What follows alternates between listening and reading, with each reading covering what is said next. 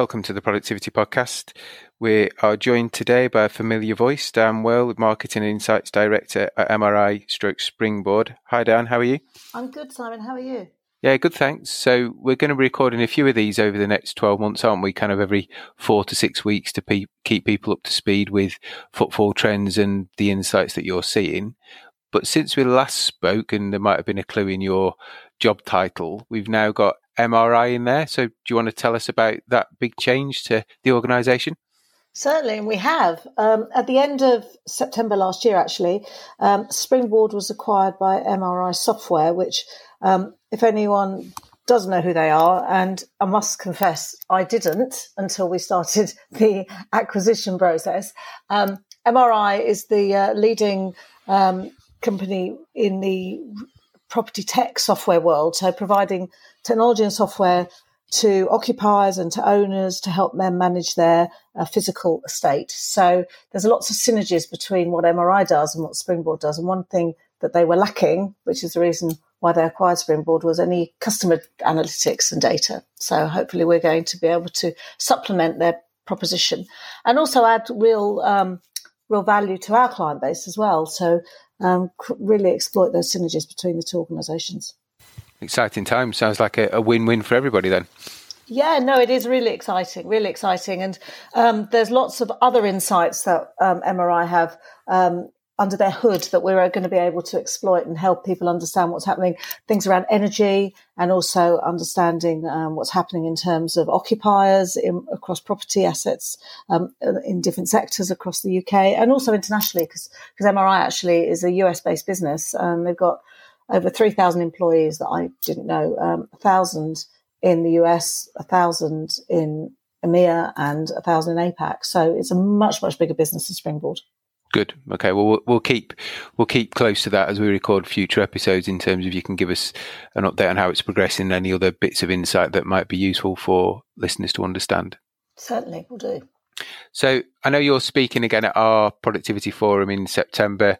Um, always get great feedback on your sessions, and everybody that attend, attends finds it really insightful. So I think the the themes of these podcasts are going to be just about that regular update the trends, the insights you're seeing, where we're moving in terms of our shopping patterns and behaviors. So, do you want to kind of kick off with the latest view of the world that you and the MRI Springboard team are seeing? Yeah, sure. Um, so there's obviously some underlying long-term trends that I um, talked about in the last conference that I was at with you guys, and um, one of the key trends out of those is hybrid working, and this is really influencing um, how shoppers behave.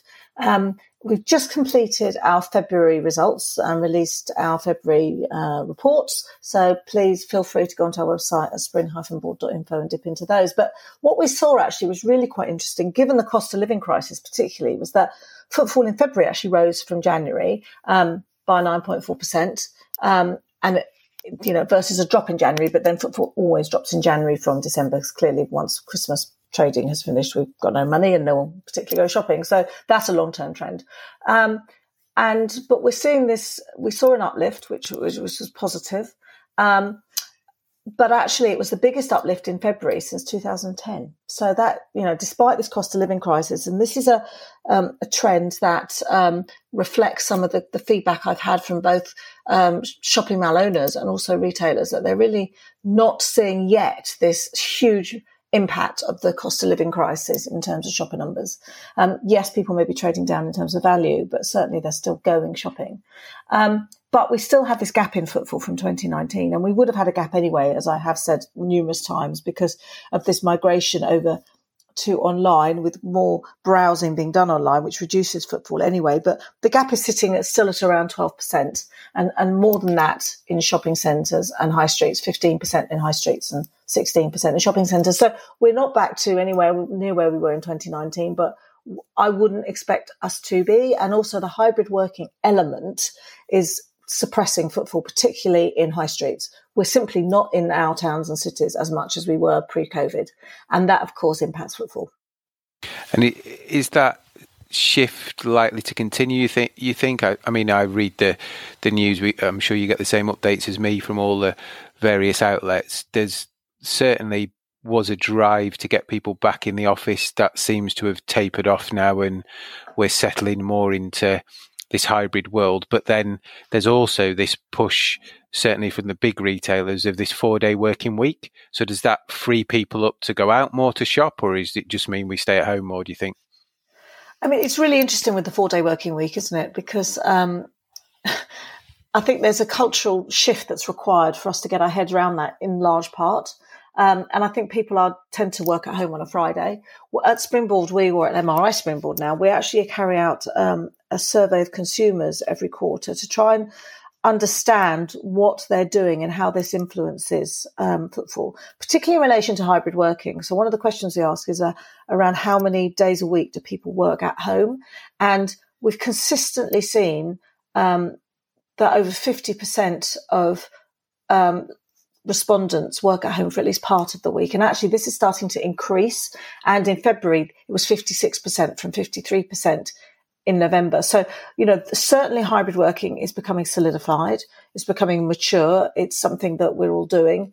Um, employers, of course, who have to pay the rent and rates on office space are keen to get us back into our offices for at least part of the time. But I think they're having to recognise that actually most people don't want to be in five days a week anymore. They they they like hybrid working, um, and particularly on a Friday, of course. And um, I think while some um, employers are looking at four day working weeks and some are testing it, I think in large part we, we will be at a, still at a five day working week, but albeit that people will largely be working at home on a Friday. Um, so I don't think things will shift too much from that, but we are already seeing shifts in consumer behavior around how we shop as a consequence of hybrid working, which are really interesting. And it's interesting because there's some organisations, clearly, if you're in any customer facing environment, five day, four day working from five days is a really tricky transition because you need to balance rotors and deployment. And yeah, we'd all love to be at home Monday, Friday, and have a, a, long weekend. So I think we've got to remember that the vast majority of the population in the service industry, and if you work in the, the public sector, hospitals, etc., they're 24 7 environment. So it, it's a smaller proportion of the pie that potentially get this option. Absolutely. And what we've seen again from this consumer survey that we carry out is that um, of those people who do work in a hybrid fashion, um, you know, the, the, the overriding change in their behaviour has been uh, a less frequent visit to retail destinations. But you know, underlying that are also changes around how long they spend in in in retail destinations. So they're going less frequently, but they're they're spending longer when when they're there. They're mixing their shopping with um, leisure and eating out more than they did. Um, and this was a trend that we were seeing pre-COVID anyway, but it's been accelerated through COVID because actually, you know, thinking logically about it, and we all think about our own behavior, you know, we're simply not in towns and cities as much. So when we do go, we tend to make more of a, a visit of it and, and make that much more of a leisure trip. So it's much more about experience rather than functional shopping. And interestingly, at the same time, because people are working from home during the week and they can't necessarily go shopping during the week, as they perhaps did when they were in towns and cities in their offices we've seen a slightly greater increase in the influence of Saturday as a shopping day. Now, it's quite a small marginal increase at the moment, but this is only the start of, of the trend, really. So, actually, what this may force retailers to do longer term is to put more energy and resource into the weekend um, shopper.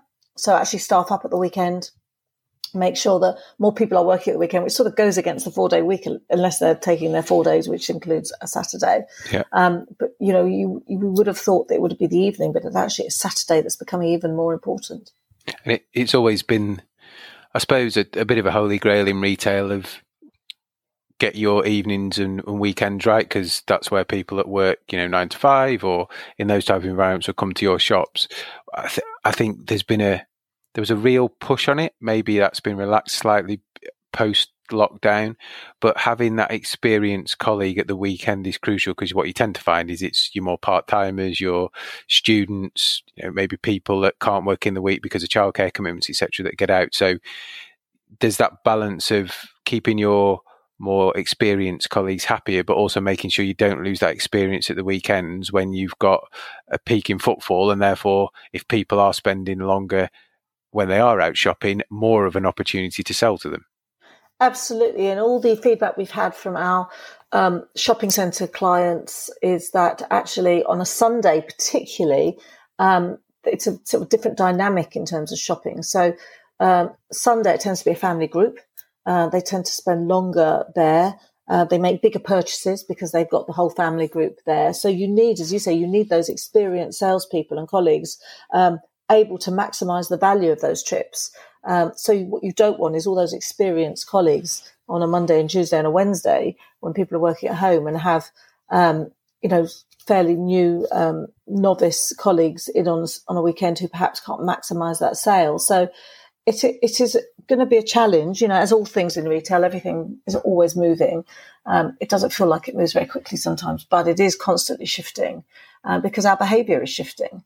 And I think you know certainly since COVID, we've seen the greatest shift in behaviours for decades um, as a consequence of COVID. You know, it has created that seismic shift where you know, and that's driven out of the changes in the way we work. Absolutely. So, good news: footfall is on the rise from coming out of January into into February. What other key trends are you seeing at the moment? Well, um, I mean, some of the other underlying trends were the sort of resilience of retail parks that we saw all the way through COVID. That's still the case. You know, retail parks are still the location of choice for many shoppers. Um, the gap in footfall in retail parks from 2019 is very minimal. Um, so they really have uh, managed to hold on to shoppers. And of course, you know, we know that the majority of shoppers buy the vast or most of their food in store rather than online. Um, so that's continuing. Um, and because of the limited supply in retail parks, of course, they're ever more valuable as an asset for the owners. So they're constantly seeking to reinvent them and, and improve them. And that's all to the benefit of shoppers. And of course, um, you know, pro rata rental levels are lower in retail parks for retailers and you can get much more in those stores. So there's lots of tenant re-engineering going on in retail parks. And I think everyone will have seen those in their own retail parks, their own local retail parks. Um, some of the, you know, the M&Ss who were used to have three or four stores in a town are rationalising that presence and coming out of some retail parks, and that's opening up opportunities for new tenants, and of course that opens up new opportunities for shoppers as well. Um, so lots of things around retail parks. Online is particularly interesting because everyone um, anticipated that once we had bought into the idea of being online shoppers, we would carry on being online shoppers after COVID. But actually, that's proven not to be the case. And we've all gone back to our pre COVID behavior in terms of the proportions of us who spend in store versus online, which is really interesting. And that's a really good um, indicator for the future of bricks and mortar retail. Um, you know, it's, we are, you know, the same proportion virtually now spending online as they were pre COVID. And actually, if we, if online spending had followed the same trend line that it had done pre COVID, so which is about 3% increase each year, we probably would have had a higher proportion of online spending than we do currently. So it's actually dropped back a little bit in terms of trend line. Um, so that's a really strong positive um, future influence for bricks and mortar retail. I think from a cost point of view, if I was a retailer, I'd be thinking about my online operation now because national living wage is, is forcing cost up. Clearly, there's supply issues. Uh, you've got the big four grocers who are kind of competing with each other to keep raising that bar on their minimum payment to attract the best colleagues.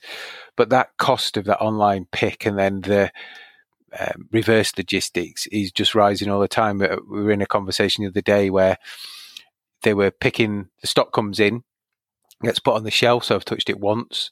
It then gets picked by the colleagues to go out for delivery, pick, touch twice. If there's not 100% pick, so uh, there's something out of stock, they don't do substitutes or part pick, so it all goes back. So touch three times. If it is successful and goes out, there's, I think, you know, there's more than 50% because this was fashion that comes back. So it's picked three, it's touched three or even four times then at a rate of 1050 plus an hour that whole metric of the online channel and the stores, the colleagues doing the work is rising exponentially in terms of cost. So I, I, think that's good news. Good news for bricks and mortar. Good news for for certainly retailers doing that. But also, I think they're all starting to rethink that model of is that a channel we really want to drive because the cost all sits with us. Absolutely, and I mean this this that sort of mirrors the conversations we're having with our retailer clients. We're saying actually, pro rata, it's way more expensive to uh, service online trade than, than store trade, even with the um, cost of occupation. Um, so, and you know, you know, I think the retailers are learning in the hard way that, particularly in the fashion and the fast fashion sector, that it, it's that they are they are saddled with a huge overhead in terms of online, and um, you know, I mean, and you can see the signs of this happening, you know, with Amazon going into stores, albeit they, you know, they're, they're not a bricks and mortar retailer. So even they've had to learn the hard way that it's actually probably not quite as easy as they envisioned it would be. Um, and it takes a real skill to sell in store. Um, but certainly, and they, and they recognize that people want to go to destinations. You know, the more we work at home on our own, the more we seek um, sensory pleasure and the the company of people. And um, that doesn't mean that we want to run back to our offices five days a week. It means we want to go out and socialize when we can. So that means that actually footfall is being, um, you know, it's becoming more resilient, which is, which is really good news. So yeah, the cost of online operations is skyrocketing. And of course, if the government come forward with some form of, um, rate review for um, online, then or a sales tax for online, that's going to push costs up even more. Yeah, yeah, and we'll just then push more people back into it. And yeah again, we're seeing lots of, in terms of the social channels, more offers that are store only based rather than online only based. So just that whole drive to get people in on the understanding that they're probably going to spend more and you know, I'm not going to get as much back. And, you know, it's that experience sensory thing you talked about before in terms of just reconnected people. Yeah, absolutely. Absolutely. I mean, you know, even sort of 10 years ago, John Lewis was saying that, you know, pe- customers who uh, ordered online and came and you know click and collected actually spent more, a lot more than if they had it sent to them. Because you know once you're in a store, there's all those products to buy, and you know hopefully if you've got great staff to engage with your customers and actually um, up upsell as well and increase that ATV and the conversion rate, then there's almost a double bubble there. So um, and you know you know your you know your costs. You've got a fixed environment. Um, you know, you can plan for seasonality because it's a tried and tested formula. Um, and, you know, a lot of what we buy is about what it looks like to us and what it feels like. And um, you can't replicate that online. No, no, absolutely. So, retail parks, good place to be. Certainly, yeah, absolutely. Our local ones, lots of redevelopment, corners of car parks being carved off for Tim Hortons drive-throughs or Greggs drive-throughs, etc. So that whole restaurant leisure piece coming through lots more and more. any any other key bits that you want to cover on this one? Yeah, I mean, regional cities which were lagging behind our small high streets out of COVID, because of course, you know, as we were in lockdown and working at home, we suddenly rediscovered our local high streets as, as, as consumers. And of course, that helps smaller businesses. Um, regional cities are starting to pick up now. And actually, regional cities, big cities outside of, of London, have caught up with market towns in terms of the recovery back to 2019 footfall levels. So people are definitely going back to the office, but um, as I said, that's still in very much in a hybrid fashion. So, um, and but it's you know, smaller high streets haven't seen the dip in footfall that that perhaps we we were anticipating would happen if people went back to the office, which is again really encouraging. So there, seems there seems to be a bit of a win-win for people with hybrid working, and I think the thing about you know where we are now in terms of the evidence we have is that we've never had this evidence base about the importance of the working population to bricks and mortar destinations. And this is the first time we've had that. And suddenly we realize that actually without um, employees and the working population in towns and cities, um, they're much poorer places. So um, certainly for those who manage destinations, they need to be thinking about how they can make them um, attractive and encourage people back into towns and cities in a way that suits their, their current working world, working environment and their, and how they live their lives. Yeah, I think a lot, a lot of the kind of your Costas, your Starbucks, I think BrewDog do the same, are encouraging people to go and work there as well. So they're a lot, a lot more amenable to you going there, buying a couple of coffees throughout the day. I think BrewDog, you can get a table and you get free teas and coffees, and then at the end of the day, you get a pint of beer or non-alcoholic beer. So again, thinking creatively about pulling people out of home, not necessarily back into an office, but in a, a different environment is great, gives them some revenue, but also gives us a different perspective. And, you know, you might bump into somebody you know. So from a social point of view, all the better. Absolutely. And I mean, I was in a coffee shop in London yesterday and you know, people were sitting there for a long time just working. And, you know, they were very happy for that. And they were actually serving at the table. They were bringing coffees to people, which, of course is important because you, in a, in a coffee shop, you don't want to be leaving your bags and having to go and order another coffee. But, um, you know, those, you know, those workspaces outside of your home, so you can just get out of your house for a while, um, are really important. And of course, that will bring people back into high streets. And this is, this particularly works outside of London, of course, because, um, in many cities outside of London, it's easier actually to get into the city centre than it is in central London. Um, you know, you have to be fairly affluent to be able to live in locations close to the, the centre of centre of London. Whereas, you know, in Leeds and Liverpool, Manchester, you can actually access those areas much more quickly. Um, so yeah, there's lots of changes taking place, and of course, those those those at workspaces um, that will sort of evolve organically are really important, and um, will bring a whole new um, profile of shopper into town centres. Excellent. And we'll finish on London. Is there any particular insight in London? Has it stayed relatively stable? Is it trending the same as other parts of the UK or differently? Um, London's always lagged um, other other places in terms of recovery, simply because um, you know, I mean, I know we have now have a London office and we didn't before, you know, traveling into my London office takes me an hour and a half. Yeah, you know, yeah. and so you know, you tend to do that, and you plan those, those, those journeys more carefully. So it has tended to lag, but it's latterly it's starting to to come back. Um, outer London has still has still shown greater resilience because a lot of the working population in London live in outer London, but it's starting to, to get there. And um, but I think we have to face facts that you know even in central London, footfall levels are going to always be lower than they were pre 2019. Um, but actually, you know, as people want this experiential trip, um, people will head towards bigger cities. And of course, if you haven't been to London for a long, long time, you'll want to go. And if you've got Saturday free, you'll you'll make the trip in, into London on a on a Saturday. And if you're in the office one day a week, you may well combine that with eating out and meeting friends or going shopping in the evening. So, I think for London, it's going to be about uh, evening shopping.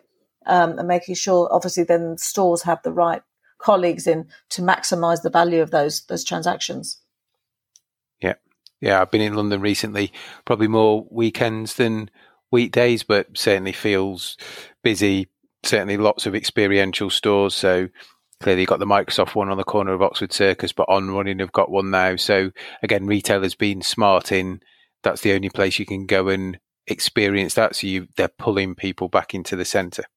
Yes, absolutely. And London always been the place where you know, if there's a new retail concept, it will be tried in London first, simply because the sheer volume and weight of, of, of, footfall and the diversity of the shopping population. So I don't think that will change. And actually, um, there are more opportunities opening up, certainly in terms of pop ups and temporary shops for, for new retailers. And, you know, a lot of the, the retailers that um, innovative smaller retailers that have grown online are starting to look at pop up stores and they're looking at those in London in the first instance. So I think we're going to start to get a whole new generation of retailers cropping up over the next sort of five to 10 years. Excellent.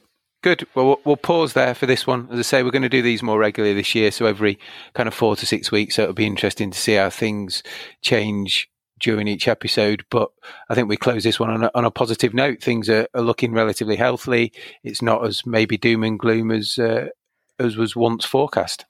No, it's um, I'm feeling relatively positive about it. I mean, there are challenges, of course there are, but hopefully this will encourage retailers and act as a sort of incentive for retailers to review operations and review their strategy uh, to align themselves with the new consumer.